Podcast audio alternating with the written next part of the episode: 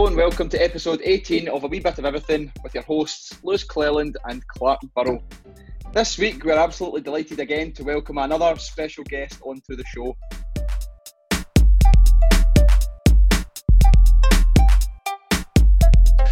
This week on the podcast we're delighted to welcome Chris Trixton, who is a primary P E specialist in South Ayrshire Council. Chris is also a youth football coach. He's currently working with Coerver Coach in Scotland as regional head coach, having worked with Coerver for over ten years. He also worked with his Club Academy Scotland set up, most recently with Rangers Football Club. We are both really looking forward to this one, therefore I think it's about time we get Chris onto the show. Right, welcome to the show, Chris. How are you doing? Uh, all good, all good as you can be in these, these times. Yeah, try to enjoy your summer holidays best you can, I bet. Uh, I know it's been good, and hopefully some normality in the next coming weeks, so I'll be back to yeah. the graft. Absolutely. So, thanks all for joining us today to share your experience as a, as a primary P E teacher and as a as a football coach. We're looking forward to getting an insight into some of the models that you've used, um, like small-sided games. So, thanks again for coming on. Um, Chris, would you be able to tell us a wee bit about yourself um, and your, your teaching coaching career to date? Um, well, I probably best starting off where I am just now. So I'm currently P E spe- a P E specialist in South Ayrshire Council. So I'm peripatetic across three or four different schools. So I teach uh, like second level P E uh, and health and wellbeing. Um, from a coaching point of view, uh, I'm one of the regional head coaches at Coerver Scotland. Um, so my areas would be Inverclyde, Ayrshire, and Dumfries and Galloway. Um, so I deliver and coach education, staff training. Uh, leading groups of staff to then deliver team training, partner club, body clinics, monthly and weekly performance academies. Um, so that, that's where I am just now. Um, so probably probably best to talk about where it, where it began when I was eighteen. So I, I went to uni in Abertay in Dundee. I did sports development, gathering some sort of experience through working with active schools over there. Um, so your sort of your multi multi-sport stuff and going into primary schools, um, started working with Dundee United in the community up there. Um, with uh, oh Gogsy, I can't remember his full name again. Um, but we used to do a thing called the Jai League on a Saturday morning. The kids would come in, and that's when mm-hmm. I started really. Um, then from there, I went over to work with Coerver Scotland, um, just as an assistant coach, um, and that was mainly in Perth and Dundee area. Um, and this is when I'm sort of eighteen, nineteen, so I'm just finding my feet. Um, enjoying uni a lot more than than working, as you can imagine. Mm-hmm. Yeah. Um, but I was always quite serious about trying to build a profile for myself, so making these networks was good. Um, so off the back of that, I wanted to go to America. I went to work with U K Elite over there, um, mostly in East Coast America, and the things like residentials, camps, club sessions and clinics and that sort of thing. Um, So that started to build like a sort of hunger for coaching. I was like, you know what, I actually quite enjoy this. Um, so from there, I was looking for more contacts. I, I got in touch with Jed McCabe at Inspire Sport, um, and I worked for them for about three or four years.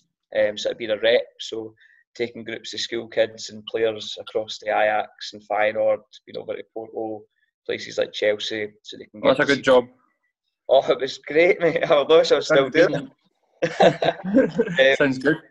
It was great because you would get looked after, the company would look after you, and you would take these kids away to see these stadiums and the matches, but you would also, from a coaching point of view, make a lot of networks. Um, and I'll come back to that later on. But um, have you taken any have you taken any tours yourself with any kids? Because I had a trip organised to Real Madrid there, but it got cancelled. Um, um, but it was really popular. We've been away with uh, P E five before. There's a wee name drop for whoever's listening for P E five. um, yeah, we went away with them down to Man United, uh, Sunderland the first year in primary, because primary don't really do those sort of things, more secondary yeah. thing. Um, but this year we organised it ourselves. Um, we went down to Man United for the Europa League game. We got Thursday, Friday. We went down to the kids for the Club Brugge game. It was absolutely brilliant. So not quite the same as uh, Porto, right enough for getting away with it. Aye, the theatre of dreams is not really the theatre of dreams anymore, is it? It wasn't, it wasn't last night either, to ninety-six minute. Aye. No, so, I mean, off the back of that, it's like building experience. Um, I've managed to get myself into a, uh, a postgrad to do P E teaching. And that was coming off the back of my second stint in America. I was like, you know what, this is maybe what I want to do. Um, so when I moved over from, because I was living in Dundee at the time, I moved over to Ayr. Um, I got given an opportunity um, at Coerver Coaching to sort of become a regional head coach in Ayrshire. Uh, and that's just grown over the last five years. Um, and obviously running the, the West Coast almost in a way.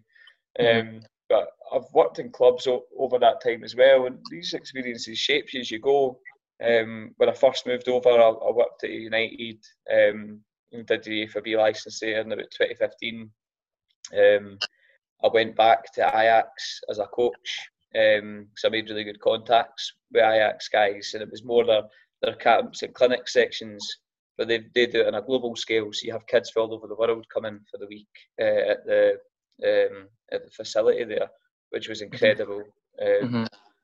Then off, off coming through there, um, left there to go and work with Rangers, and that was more through a Coerver link. Uh, so Rangers are a partner club with Coerver, so initially going in um, as a Coerver coach, and then eventually working with teams.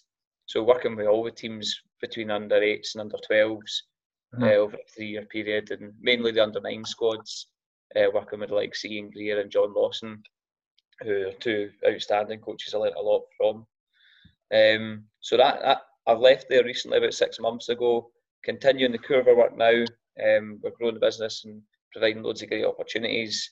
Um, working with S A T P E as our sort of primary lead um, mm-hmm. to create a primary strand for S A T P E um, to try and sort of bring a network together to support primary teachers. So yeah, that's that's where I am. Yeah, I'm sure, I'm sure that's where we met. Um, and you were doing a great job at that time. So now, well done. Um, so see, yeah, going back to your kind of Coerver coaching job.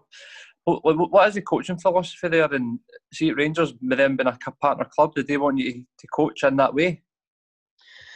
Well, I going in there it was quite easy for me because they wanted uh, Coerver in the first place, um, and that's that's my thing, so I could provide that. But I mean, Coerver's like everybody, develop the player, develop the person. Um, but using the sort of Coerver system has been sort of evolved over thirty-six years.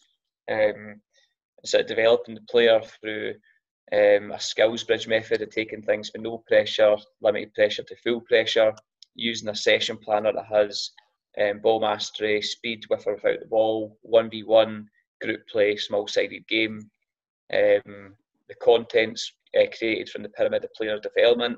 Um, so it's almost like a drills library you can take to then fit into those segments of the session planner. Mm-hmm. Um, obviously all uh, towards a a game theme, so creating a player that has uh, five things. We call it the Coerver D N A. Um, so it's uh, skills, so good fo- uh, the four core skills: running with the ball, first touch, ball striking, and one v one. Game sense, knowing when and when to use those skills. Uh, speed with and without the ball, so running with the ball speed, but also mental speed. Strength, so physical strength and stamina, um, and spirit, so having that sort of competitive edge and character. So that will sort of help create a skillful, creative, confident player for the team using that system. And that's what Craig Mulholland wanted uh, in the Children's Academy. So that's what I just delivered when I was at Rangers. Um, it obviously geared it towards um, uh, match days when we went uh, to play games on Saturday.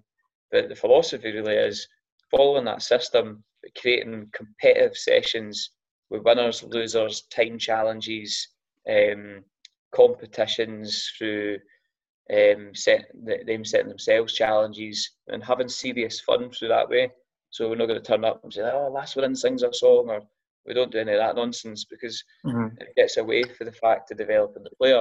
Um, and it, I think it encapsulates it well, just saying it's serious, serious fun. But mm-hmm. the Rangers the Rangers philosophy is one that's really mirrored with Coerver, because we've got our own team style Um, at Coerver, which is an, a mixture of effective possession and fast break attack, or counter attack, and however you want to say it. Um, and these these sort of styles of, of playing nurture the four main skills, because you're um, you're getting more engagements with the ball in one v one in small groups. It means you're developing those four core skills we talked about. Um, by small groups, I mean two v two, three v three, four v four. Um, we see the game as being a small side of the game, small groups all over the field. So if you can't keep it in a three v three over the left-hand side with the centre mid, left winger and the left back, it doesn't matter what the right winger's doing because you've lost the ball. You know, mm. so, uh, working in the small groups. But the Children's Academy at Rangers was, I got a chance to work with numerous squads, like I said, um, but I couldn't comment on anything they do now because I've been six months out there and they're so forward thinking and forward moving that they've brought loads of new things in. Um, I left the, the post recently to fulfil more responsibilities with Coerver, um, so I couldn't I couldn't comment on the academy or like first team and how it links together. Um, but in my opinion, for my time there, um, the best academy I've seen, uh, one of the best in Europe, I would say, in terms of culture um, created by the players, staff, uh, parents, and coaches. Um, but the system and the support there as well. Um, we used to run about with GoPros strapped to your chest, and somebody else would have a GoPro into you, and you would have, you'd end up getting like an observation video with like three or four different views of the one session at the same time. It was it was amazing, mad. Um, so yeah, ho- hopefully that sort of gives a wee insight. Yeah. So see the co- see the Coerver methods. Obviously, it sounds as if it's a kind of encompassing all the physical, mental kind of side of the game. You spoke through the D N A. I suppose the question for all the, any teachers listening or, or student teachers listening, what do you take from your coaching and your teaching, or what helps you as a teacher? Anything you can take from your kind of coaching experiences and the Coerver methods and your teaching to make you a better teacher? Um, yeah, I mean, the, the ball mastery that we do at the start of the sessions in Coerver um, is quite closely related to a sort of B M T approach. Um, mm-hmm. And obviously, I'll maybe talk about how I've put lessons together later on, but um, so that sort of helps me across all activities because I can sort of scaffold and say, right, if I do that here, then I, oh, I'm just swapping the ball for a basketball, for example. Um, but when you come to like the small small groups and small-sided games, a lot of those are crossovers. Um, Coerver did a lot of work with Eddie Jones um, with England rugby um, in terms of the small-sided games that we use can be transferred across to rugby, um, to hockey, to uh, basketball, handball. Um, sorry, I'm just letting the dog out. um, so the, the, these sort of things are were, were easy for me to sort of jump over. But I think the fact of having real good expertise in uh, a sort of skills bridge approach of taking things for no pressure, limited pressure to full pressure, I was quite fixated on planning everything so it leads on to the next thing. Mm-hmm. Um, pro- That's a good way to look at it. That's a good way Aye. to talk about it. The skills bridge. I quite like that. No pressure and limited pressure. Aye, I know, I know. And obviously, there's different teaching styles. You don't have to go with the skills bridge every time, but I think it builds confidence mm-hmm. um, over time, which is important. Yeah. Brilliant. So, what are your absolute must then when it comes to teaching that you would include in every or coaching? So, what would you have to include in every teaching or coaching session that you deliver? Um, I mean, from from a, from both sides, I would say sp- specific level content. So engaging content. I use in a coaching sense. I use the Coerver session planner. So, like I said, warm up one uh, speed one v one group play small set game. When I go into the teaching side of things, where my hour lesson, my hour and a half lesson that I do, it will be B M T, E G F U, and small sided games. So I follow a similar format. Um, depending on how the kids are, some days you might just say, right, okay, it's today, it's just small-sided games, you know, but I try and stick to that because it gives me some sort of consistency in my planning, but also gives the kids consistency in terms of they know the routines when they come in. Um, it's not, even more important for primary kids, isn't it, that routine? Oh, of course, I, it was a bit of a shock to the system when I moved into primary because I moved in from Ayr Academy, doing my probation year there. Um, I was all over the shop my first year out. Um, which was great, but um, I've really taken to teaching the P one twos now. If you asked me that four years ago, it would have been the opposite. see, see, see, when teaching in primary school, do you feel like you need to chunk the lesson up into loads of smaller bits just for the pure focus side of things, or how do you get the best engagement from them? Um, best engagement for me would be high levels of activity, so maximising the time, stepping into the hall. As soon as they step into the hall, they're on the go. Um, or if it's a rival games when you're coaching, minimal waiting time between drills yeah. and games, minimal talking, because mm-hmm. the, the kids are not interested in uh, you talking for a long time, but just want to play. And if especially P one age and that. Oh, correct, aye. Even more so with teenagers, to be aye. fair. I know, um, I know. Like if you if you set up the games right, then they'll lead them towards uh, the develop the success criteria without minimal input with you, and you're just guiding them. Yeah. Um, yeah. But yeah, specific level content, um, high levels of activity, minimal waiting time, serious fun through uh, competitions, challenges, winning, losing, and sweating the head. Um, mm-hmm. that, I still do that in schools. I know a lot of people say uh, cooperation and taking part, and I, I get that, and there's maybe a small part of that, but for me, that doesn't really develop skills for life, learning and work. I want uh, people that are competitive. Um, if it obviously goes too far in terms of somebody's getting upset, we can look at that as a whole group, but I think as a base, we need to start to develop resilience through competition. It's, it's key uh, for me anyway. Especially at a young age. Of course, aye. Mm-hmm. So, what traits then do you think are commonplace within the most successful young players or pupils that you've worked with? Um, maybe coming at it from a well, yeah, from a P E side as well. Uh, the most successful young players or or, or pupils in P E are ones that ones that have sort of attitude and resilience. Um, so there's no arrogance of knowing it all or dealing with set, and they can deal with setbacks well. Um, it's not that you're coaching uh, somebody who's sort of going, oh, I play with this team, you know, I don't mm-hmm. really listen. Um, yeah. Because there's, lo- there's loads of players, there's players that play at top clubs across the country who will be at under fifteen level, um, who have that mindset, who will quickly find themselves falling down to junior level. Mm-hmm. Um, because I think I think the minute you think you know all, that's when you start to go downhill. From aye, and it's hard yeah, to change the mindset once you're in that mindset. But that's probably our second point, is growth mindset. Um, a lot of players are, who are open, so attitude resilience, players who have growth mindset, who are open to um, challenging themselves, making mistakes, taking on feedback, these sort of things. Being obsessed, so internal motivation, so players who are obsessed uh, obsessed with improving and getting better. Um, I'll name drop a kid at Saint Mirren that's been uh, at us for Coerver for about five years. Um, wee Jack's playing with the oh sevens, even though he's no eight, but he's he's just he's not he's fixated or obsessed with getting better in everything that he does. He turns up to the sessions, never to play like arrival games or practice finishing or whatever. He'll just go away on his own up to the corner and just do ball mastery. Like mm-hmm. it's it's uh, being obsessed, I think, is important. But then obviously already having a, a small foundation of technical ability, so running with ball, first touch ball, single one v one on both sides, so technical balance, um, being able to make quick decisions, um, and being fast over short distances physically, um, and those those are the ones that sort of jump out. But I think this applies to players, our players in Scotland. I see, especially the top players, but our players are not so they're pretty similar. At, especially at a young age, at eleven, eleven year old, ten, eleven year old, are very similar to the standard in England. Foreign players across the globe, um, from my experience anyway, our kids are just as good, but our top players are just as good. But it's uh, it's what happens in maybe intermediate or senior academies, or the opportunities that you get at intermediate or senior level, um, playing time or style of play, that maybe has an impact on people being successful. But I think it even looks at, if you look at it, even the senior level in Scotland, we never just quite make it either. So it's something maybe, it's even as far up as elite level, we never just seem to quite go over the line, do we? We've got good players in the in, the, in their clubs, but when it comes to national level, they struggle. Yeah, no, it's a whole, I think it's a whole different podcast, that one. You need to get something else in. All right, brilliant.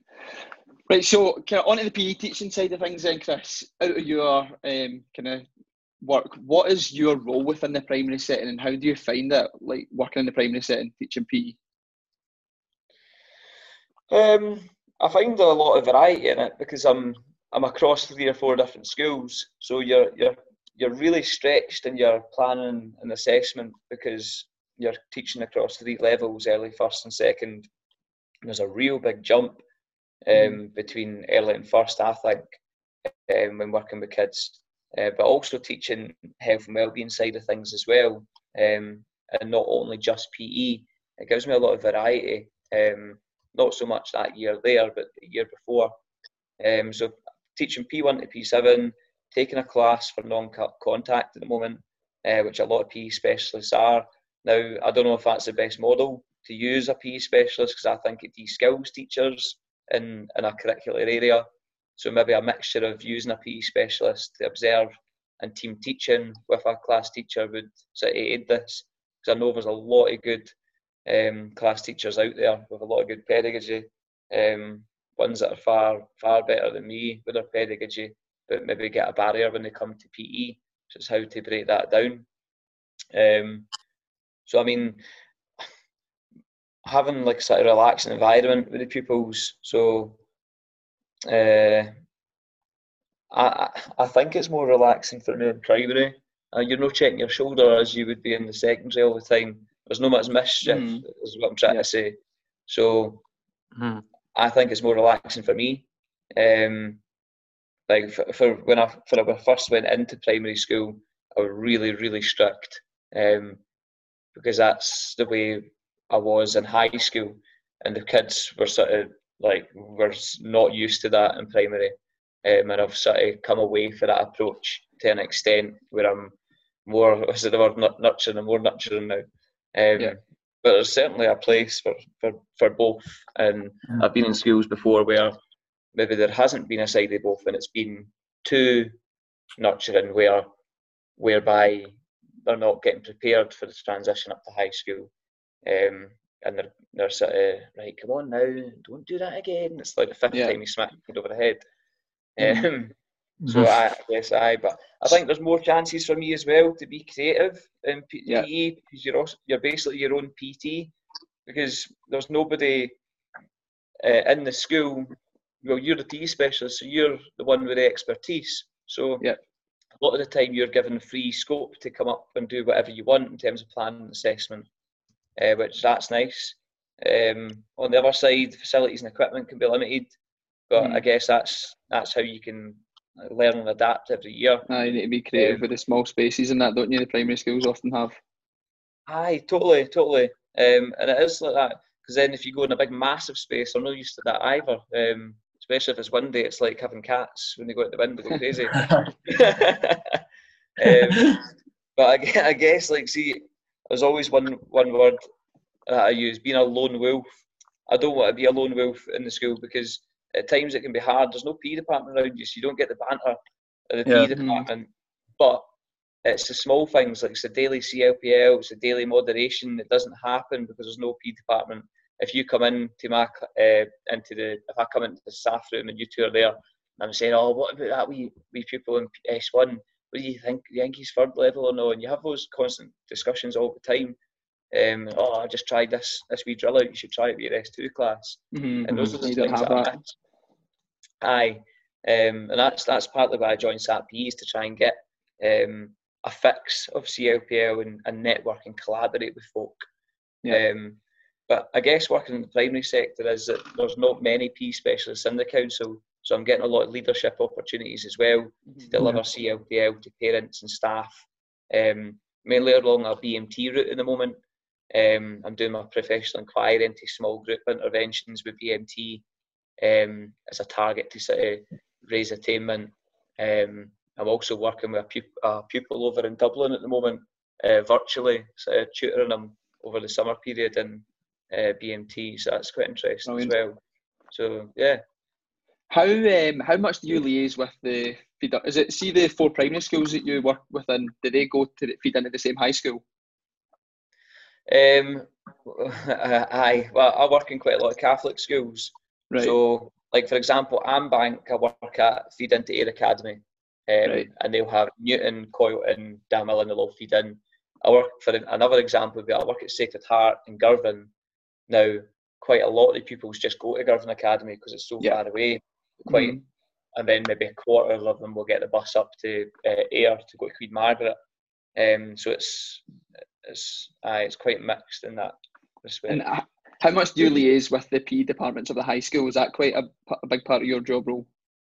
Um, no, um, it's a it's a role that I'll pursue myself, because I'm that oh. kind of guy where I want to get better and share practice and get opportunities for my kids. But uh, Scott Ireland at Girvan Academy, I've worked with him to sort of come up with a a, an easier way of uh, holistic assessment in P E, um, planning and tracking permanent learning intention success criteria. We're hopefully going to showcase that with S A P P E, uh, or Scott's going to hopefully present that to S A P P E, because I think it's mm-hmm. it's one of the better models I've seen in terms of workload, um, minimal workload, and people at the centre of that.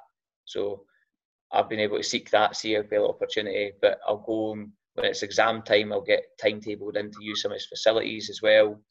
Um, but because, because I'm three days at Sacred Heart, I can see him more often, where I'm only mm-hmm. one day at Saint Ninian's, so I can't get to Prestwick Academy or Queen Margaret as much. Um, right. Same when I'm at Ambank, I can't get to Ayr as much. I'm only, you're only one day, you know. So. Mm-hmm. So, as you said uh, earlier on, Chris, there's many different ways to teach a P E class. Um, so, talking about the model you spoke about with Coerver, the small-sided games, uh, have can you give us an example of, of when you've had some success te- using this to teach P E and why you believe that's the case? Um, it's a difficult one because um, small-sided games... Uh, For example, I, I use a sort of lesson format where it's mixed, um, so I've got a variety of approaches in the lessons, because I think I think that it's more engaging as well, where you've got loads of different things happening, uh, but it all leads towards more a sort of game format at the end, because I think the mm-hmm. kids enjoy it. So, for example, early to first level, my small-sided game, I would I would sort of call T G F U, so it might be for early level, the small-sided game might be that Uh, we're playing uh, hoop dodgeball, so you've got a hoop, I've got the ball, we're a team, I need to throw it through the hoop and then off somebody, so it's like an aim and target. Kids love it, but because it's so inclusive, um, the kids enjoy it, it's competitive, uh, high energy. Um, I, I think it's a success for the younger ones, but then you yeah. can work with small-sided games for the first to second level pupils. You can start to build loads of different types of tactical ideas in there as well. Um, so, I mean, for early to first, and I, I clump my planning to early. I don't ever just plan early. I go early to first lessons, that'd be my P one two lessons, my first uh, to second level lessons. Must which be good, are, yeah. yeah, P three to five, and then my six to sevens will be my second to third.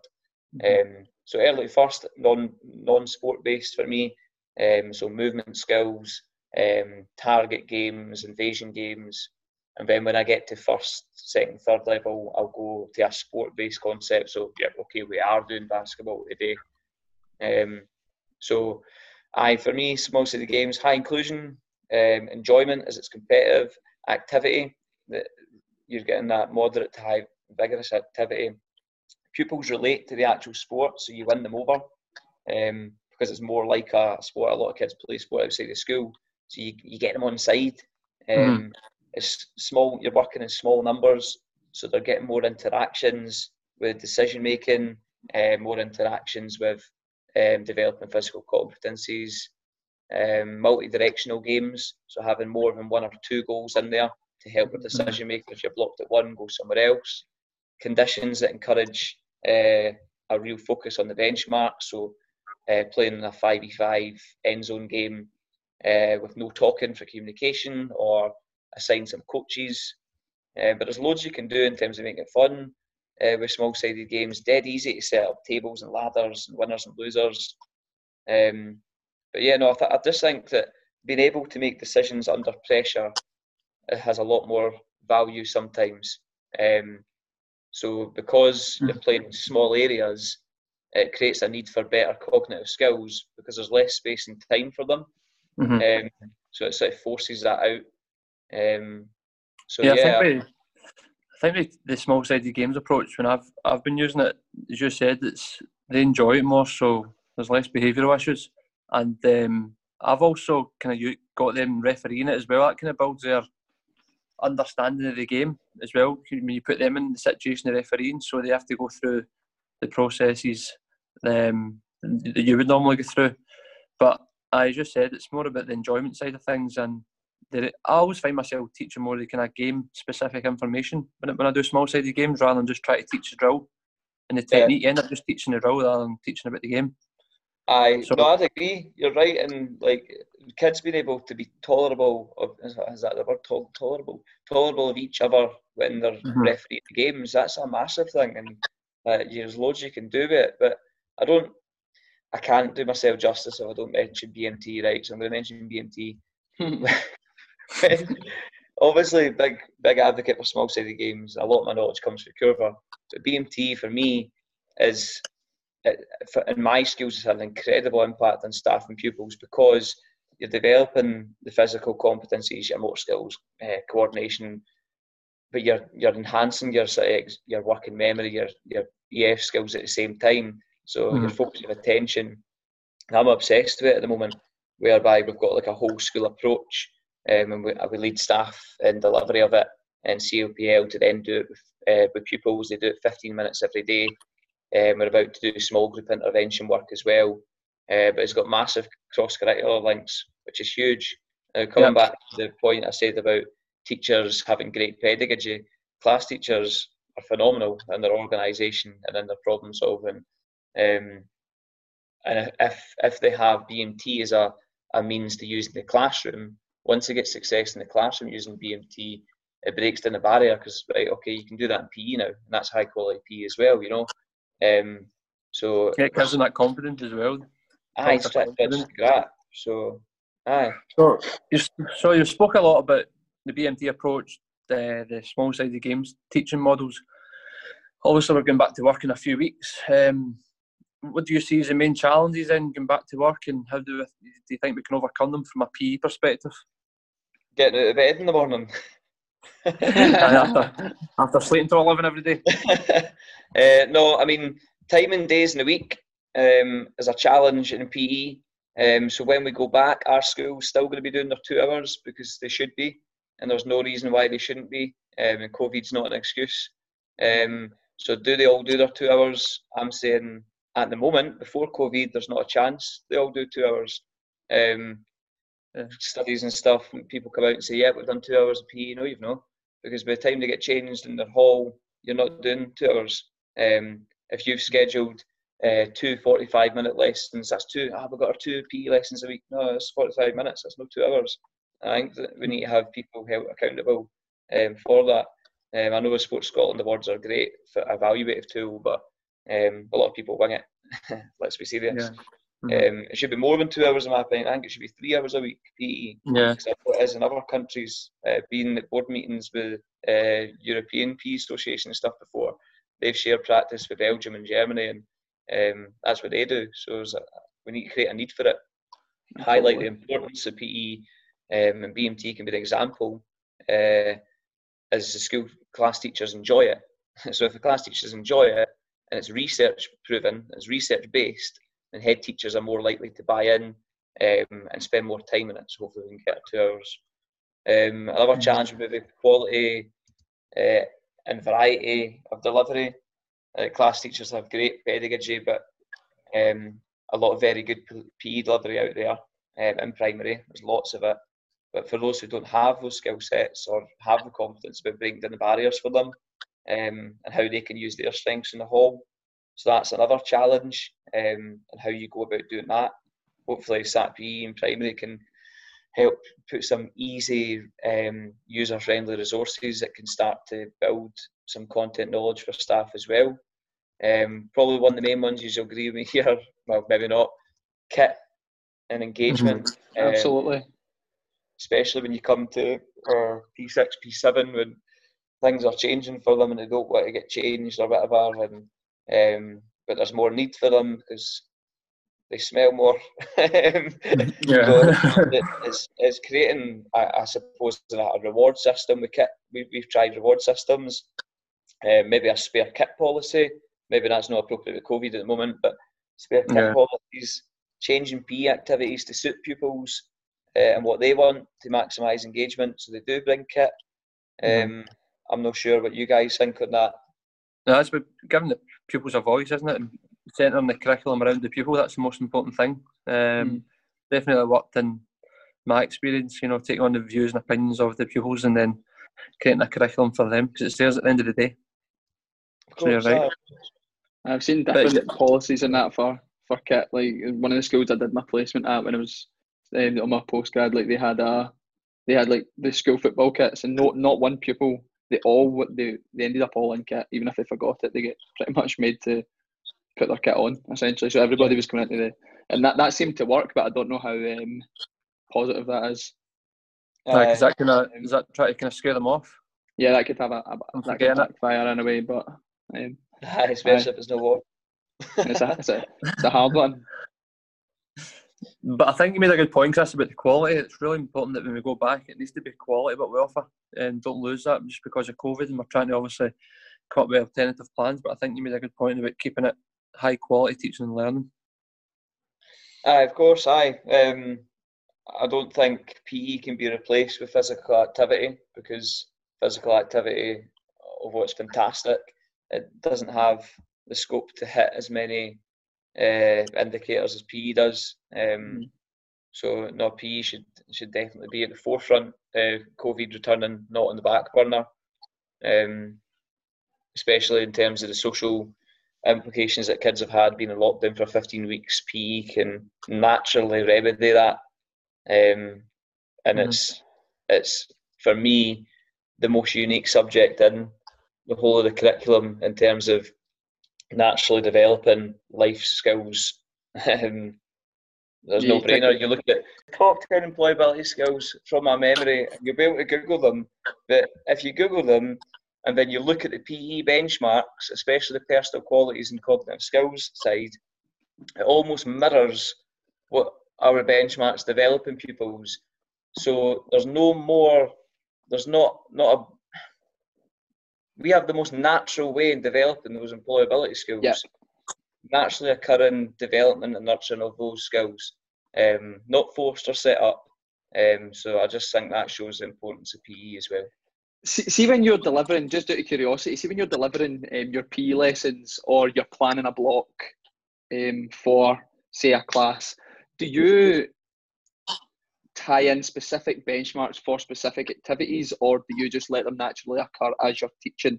Do you make it explicit to the kids or anything like that? Um, I'll have an idea in my short, my, my long-term planning. Um, I don't put, I put down, obviously, before I teach what I want to go and get from that lesson, and then obviously yeah. for the next lesson building onto that. So mm-hmm. say I've worked on communication, um, uh, decision making and kinesthetic awareness. Um, if we've got that and I think, yeah, we've really understood that, then I might go and learn something else, or I might keep one of those in. Um, but if the kids, obviously I put that in before, so I have an idea of what I want my lesson to look like. If the kids come in and have an argument at lunchtime, then I've, before I've literally just ripped the learning intentions off the wall, emphatically mm-hmm. just smash them on the floor and go, "No doing that." And the kids are like, "Oh, I'm going. We need to sort out this first. So we're going to play a game. We'll get us working together as a team to build up that respect and tolerance before before we do anything." Um, so yeah. I guess it's just how the kids are feeling. You know, the kid mm-hmm. could come and have no breakfast. Um, so how's he going to be working on cognitive skills? You know. Yeah. So exactly. it's, it's difficult, but we've. With Scott Ireland at Girvan Academy, we have, um, they're in my car, I could have showed you, um, uh, laminated success criteria cards. So early first for every benchmark, um, first and second every benchmark, second, third, third and fourth. Um, and basically what they look like is there's a card for every um, every benchmark. So for example, if it was kinesthetic awareness, it has level E, which is air level dash, I can uh, move at different speeds, and then On the on the sort of rectangle card, you'll have level one. I can move at different speeds uh, with quality. So mm. you put that up on the wall. So guys working on that one today, work on this one, and work on that, and I put three up for different areas to give sort of pace and challenge.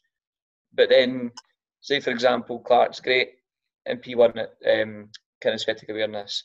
I'll sort of call him over, like, "Come here, see, see how that says quality? You should be able to do it like this now." Um, so it's sort of challenge them as well. So. That's that's the way I do my learning intentions and success success criteria. They're permanent across yep. all activities. So I do the same sort of learning intentions, same success criteria across all activities. Obviously, the teaching points might be different if I'm using a tennis racket compared to a, a basketball or whatever. Yeah. But I think it's really important. to have those learner conversations as you were speaking about there, and bring the kids over, individual or in pairs. And we need to do more of that so they know what the expectation, what the level is and what they're working towards.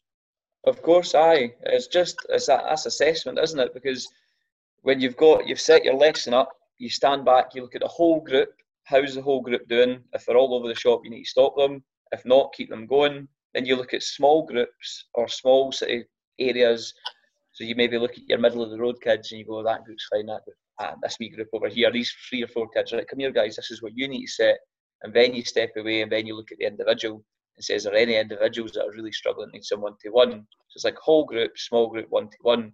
I think it's a good way to, to sort of cap, um, structure your observation skills. Yeah. In a way. Like sometimes it can be all over the place. That's a good way of doing oh, it like that. And you don't, sometimes you're like, oh, what do I do here? What, what do I do to get this better? You know, and I think it's a good way to do it. That's, that's in my opinion, that's one of the hardest things of your P E, your teaching, is being able to observe a big, massive class. For example, sometimes we get classes of thirty, and you're trying to observe all these different levels and abilities, and it's it's, yeah, right, that's, it's, it's really difficult. But bizarre. If you have, he's, if you have he's, them in doing group play. What's that? Just, no, just, just what you were saying, you had you had them doing a lot of group play, small-sided games. I suppose if you've got that set up, it's more looking at small groups and going in and doing interventions with three or four rather than looking at a whole class. Aye, it might be just one or two teams or one or two. Yeah. But I have, you have that board up there as a visual, it's in pupil-friendly language, so you can shout the kid over, come here, what do you think? All that. And we do every lesson, we do an exit strategy, where it might just be, right, this one here, hands up, you think you got it. This one, hands up, you think you got it. Just something as simple as that. But if somebody's to come in my lesson and say, where's the evidence? I'll say, well, come and watch my kids, and that'll be evidence. You can look at the benchmarks yourself and tell me. Or you can ask the pupils about to talk about their learning, because we use pupil-friendly language. We've got moderation boards with the kids showing the benchmarks.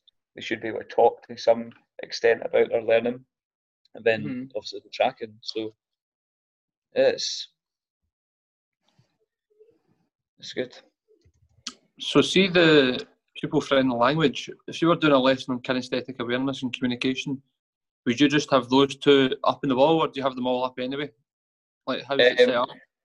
I've got a, I call it a moderation wall because I want to use it with staff, but um, I've got, like, you know, the cartoons, um, old S A L cards that you get, so decision making, right. Cue recognition, we've got all those up the wall, but next to each poster is pictures of the kids showing that, so I have a, a picture of the kids showing early um, kinesthetic awareness, then a picture of my P five showing first level, my pictures of my P seven showing second, and I've built like a whole wall of display to show the progressions through the levels. Um, so they see that all the time, and we work on all these things every lesson, but today we're just going to target these three things, one from each area, or so four of them, or one, or maybe three. You might do two personal qualities and one physical competency, is up to you. Always, obviously always have a physical competency in there, because we don't mm-hmm. want to get away from the physical side of things. And then with the pupil-friendly language, when you bring them over to have the learner conversation, you just have a bank of cards with you and you just show them it? Aye, it's in a big A four folder, um, so I can basically open it and I can just flip through the cards right. that I want at the start of the lesson. Perfect. Um, and I've got a bank of learning intentions. So learning intention might be, I can today I'm going to learn to manipulate objects. So I underline the word manipulate. What does that mean? We'll talk about it. Right, what are the three things that are going to help us get there? Well, we're going to be doing loads of B M T, so you're going to have to have uh, good proce- uh, good multi-processing. What's that? We'll see when I tell you to do two or three things. Can you remember those? Right, we're going to be working on kinesthetic awareness. So see when I clap my hands um, and you didn't stop, you know, so or whatever, you know, so it's it's trying to break it all down for them. So it's really help them understand the different, the different benchmarks. Aye, of course, of course. It's not the best way in the world, but it works for me. And um, I, I think, I, I know that's what I was saying. I think um, speaking to everybody about the, especially in high school, the delivery, like the B G E, everybody's got a, a different way of doing it. Like there's not a universal way to deliver it. And I think that's where like sometimes a lot of confusion comes from as well. Mm-hmm. I um, know. It's just try to pick out the be- best bits of practice you can find and then mm-hmm. put it out. Quite a lot of people still don't share their stuff, which is bizarre. Um, yeah. But yeah, as long I as think it, as you as you say, it's, it's organic. It's constantly it's constantly changing, and you, you don't know what kids are going to you're going to get in front of you. So can you actually have a system that everybody uses, or is it dependent on the context and dependent on the kids in front of you? Aye, I don't. Obviously, if I'm planning my lesson, I sort of track the benchmarks of one A four sheet for the full year, and I've got an A four sheet for tracking my pupils for the full year, and that's all I use. Um, and I've just sort of put a dot every time I'm covering a benchmark. Now that's over. You could say it's over a session, but what it does for me is it, it shows where over the year where I've where I've had gaps in their learning, where I've not focused on something. So then the next mm-hmm. year I can maybe focus on that. Um, but like you said, it's it, it needs to be something that maximises time. I never get kids to come and sit down at a board. Never will I do that. Um, as soon as kids come in the hall, I'm like, right, go get a ball, just start going. Mm-hmm. Don't need to wait until the last person's changes. Go and do something whilst we're waiting, um, as long as you're safe. Yeah. Um, and we usually set like a, a do now task, so it might be right, first person to one hundred bounces, go get a ball. By the time they've done that, everyone's ready. Um, but I think having these success criteria cards and having the quick formative assessments maximises the activity time. Um, no getting kids to sit down with worksheets and right, okay, get the calculator out, can you time how fast you wear it? No, it's, it's not natural, so no. There's no point in doing that. That you can do that in maths. Ah, you could bring some P E into maths and do that, but I'm not going to mm-hmm. bring maths. Um, people say, how do you fit literacy and numeracy into P E? Well, literacy is naturally occurring in P E. Um, there's a S A T P E document on literacy moderation in P E, and it highlights all the P E benchmarks for early to fourth. It highlights where there is literacy benchmarks hidden within the P E ones, um, and it's staggering how how. how much literacy is already naturally in there. So our curriculum does that automatically. Um, so, but yeah, your everyday practice of getting kids to speak out and or read something off the board, I get that, but naturally we're doing that. And then, okay, well, math skills, well, we don't work any math skills in P E, we work numeracy skills. Maths and numeracy are different. Numeracy skills, um, I'm trying to work on these posters at the moment. Um, Education Scotland, S A P E, like success criteria posters, um, and basically sort of showing where you can use what you do in maths into P E. But simple things of being able to count uh, up and backwards for early, um, being able to time things, um, and estimated times, uh, those sort of things, mm-hmm. and breaking it all down. But I don't think we need to force anything like that, because at the end of the day, our cognitive skills, if you develop those cognitive skills, then you've got a foundation to go and access the other, other area of the curriculum. So, absolutely. So, to round us off nicely then, Chris, still talking about quality teaching and learning, in your opinion, what makes a high quality P E teacher? Um, no me anyway.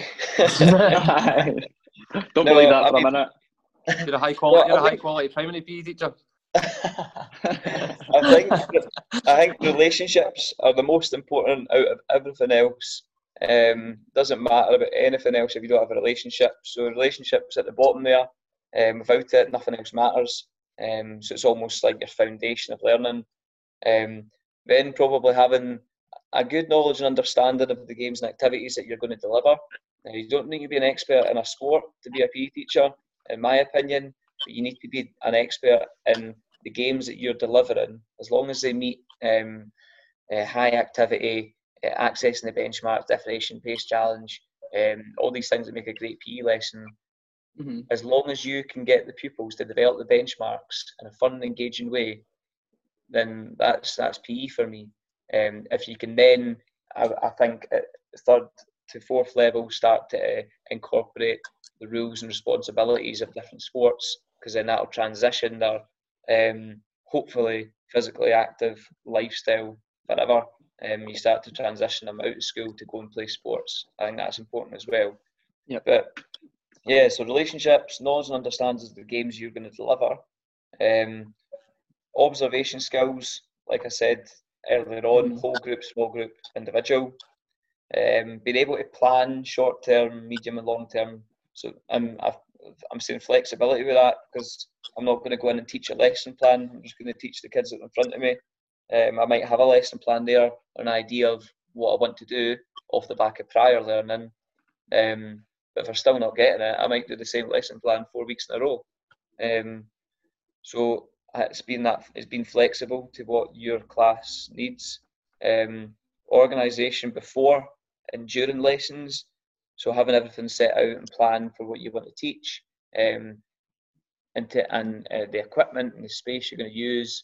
Uh, but during, so have you planned the transitions into the next practices as well? So there's minimal waiting time, um, and that sort of thing.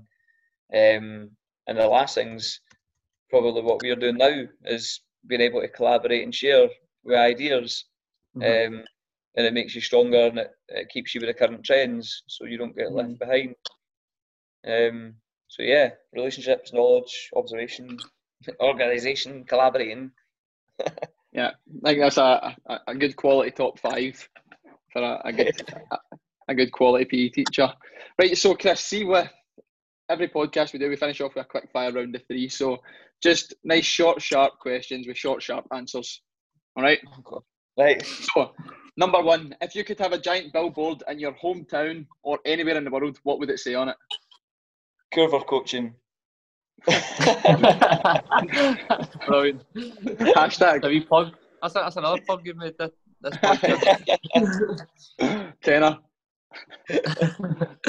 Right, number two. What books have had the greatest influence on your life or book? To be honest, I don't really read. Um, I can't read. No, I'm a, no. So basically, no, there's a there's a book that I've read before. Right? um, I'm not that interested in reading, but when I was over in America, I read that uh, Matthew Syed's book Bounce. Yeah, yeah.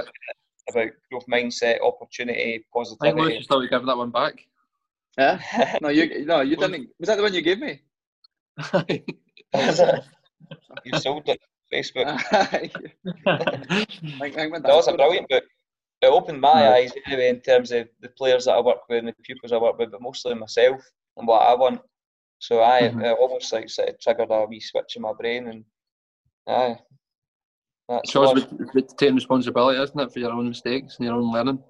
Aye, totally, totally. That's. Aye, I had the one that you gave me was the one about where it was comparing the aviation industry to uh, the health health industry, medicine. Health industry, aye, that's it. Aye, that was a brilliant book. I don't think it was Bounce, is it? Aye. Is it? Aye. Oh well, aye, that was a good book. Right. Oh, maybe one. No, maybe it wasn't. It was Matthew Syed, uh, black spot thinking. Black, black box black thinking. Box thinking. That's what it was. That was it, aye. I know, some interesting facts. I've heard of that one. Aye. Right, final one. That one's probably get back.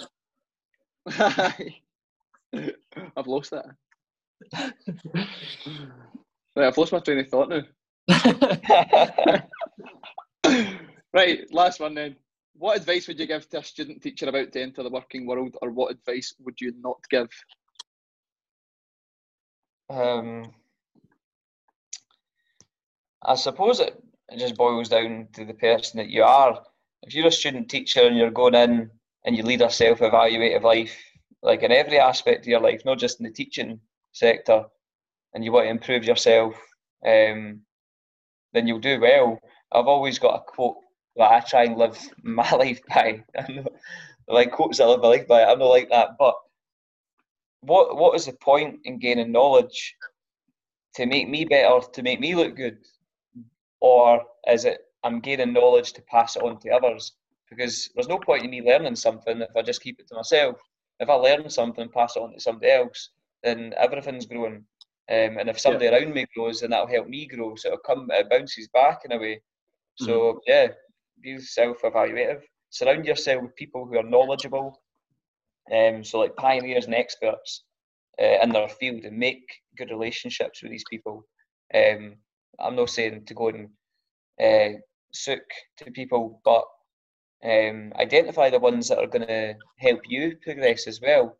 Who are the ones that have got some sort of reputation and expertise about them? Well, go and learn off them and try and get some of their network as well. Um, avoid energy zappers. Yeah. So negative people who blame, who moan, who look for holes in things, judge others, but don't provide anything else on the table themselves. Yeah, but I mean the worst type of people, because Twitter's full of them. But also, you probably work with people like that as well, and you just learn to ignore them. Mm-hmm. Um, find two or three main areas that you can become an expert in, I would say. Um, so don't just be a jack of all trades and a master of none, because if you become an expert in two or three fields, then you you're more likely to get opportunities through that, rather than just being sort of mediocre across the ball. I try and yeah. look at myself as trying to become an expert in Coerver and trying to become an expert in B M T. And those are my two focuses and have been for the last four or five years. Um, jump into every single opportunity I would say that you get, um, even if it means you're not getting in until eight, nine o'clock at night, every night of the week. You'll build networks and trust and relationships, but if you do the hard work now, you'll you'll see. That's what I mean by the hard work now. That people are, oh, I know, but it's my grand's birthday, so I can't do that. Nonsense. Get out and do it and get committed mm-hmm. and make sacrifices. Mm-hmm. The excuse um, will always be there. Of course, aye. You work with people like that. Um, I'm sure you guys too do too, but um, it's not for me. Um, the last thing is going a Coerver course. get, get, uh, you need to send, send us the details. When's the next one? To be fair, I think there's a there's a Benfica webinar coming up. Um, if you go into Twitter, you'll see um, ah, you'll see the details about that. Because obviously we've got a big relationship with them, so it should be quite interesting. Good stuff. Right. Chris, well, thanks us. very much thanks again for coming on and sharing your own thing. That today. No, no, cheers for having me on. It's good to talk with folk and collaborate, and hopefully I've not bored anyone to death. No, no, absolutely. No, I always enjoy, enjoy, me enjoy speaking to all the guests and getting different angles from athletes, primary P E teachers, secondary P E teachers, and talking about all things higher, senior phase, B G E, primary. It's brilliant just to talk across the across the whole. Uh, Curriculum for Excellence, really, three eighteen. Um, so, thanks again for coming on. Enjoy the rest of your summer, mate. No, cheers, guys. Cheers. Right, Clark, takeaway messages from today's episode. You go first. Very plain and simple today. Uh, we spoke about the importance of ourselves as P E teachers creating a competitive climate where everyone should be wanting to win for themselves and for their teams. So I would say that that's maybe been lost recently.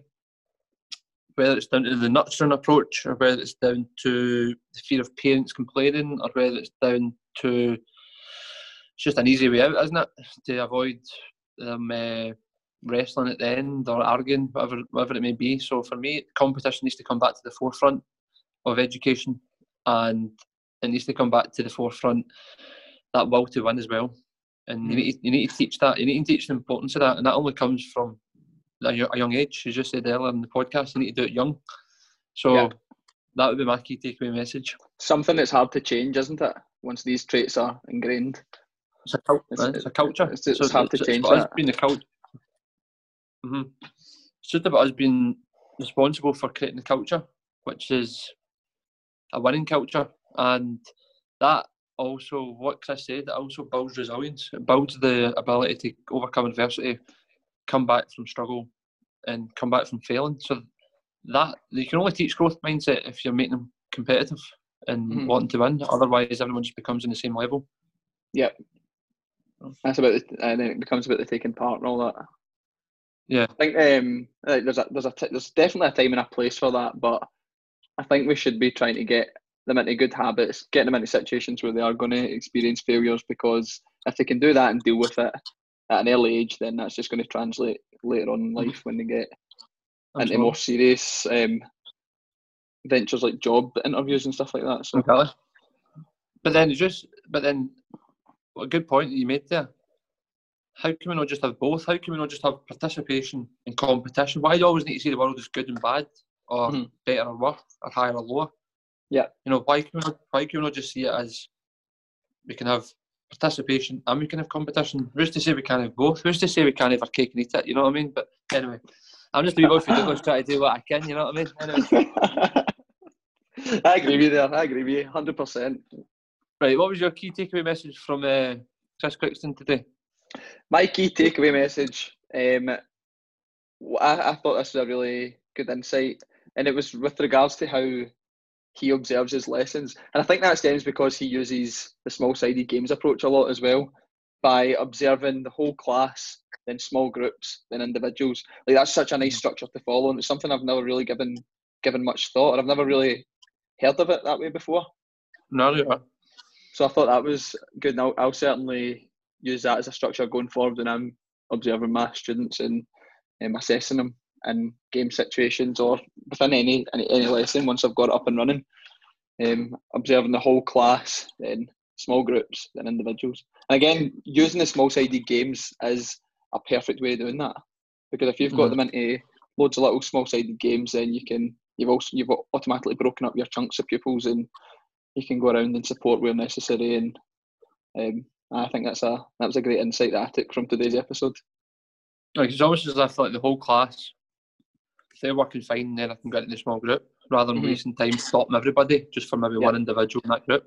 Uh-huh. So it's max- maximising movement and engagement. Yeah, and then that just that, that just decreases the time you've got, the already short mm-hmm. time you have with them. Exactly. Yeah. But no, I thought that was really good. Got a lot of good information there. Seems very passionate about what he does, and um, it's interesting to see the way that he operates from a, a P E perspective in a primary school. Mm-hmm. A B M T perspective as well, which we've got um, coming up in a couple of weeks with Andrew D L. So that'll be interesting. I'm sure Chris will be able to tune into that one. Yeah. And um, if anybody's listening, go on a Coerver course. Ah, you get yourself booked up. Benfica uh, webinar coming in, incoming. As always, if you see it on Instagram, Facebook or Twitter, we would appreciate it if you could give us a share or a retweet, as this helps us get the podcast out there so others can listen as well and get excellent information from the guests. Until next time, we hope you all have a fantastic week. Take care.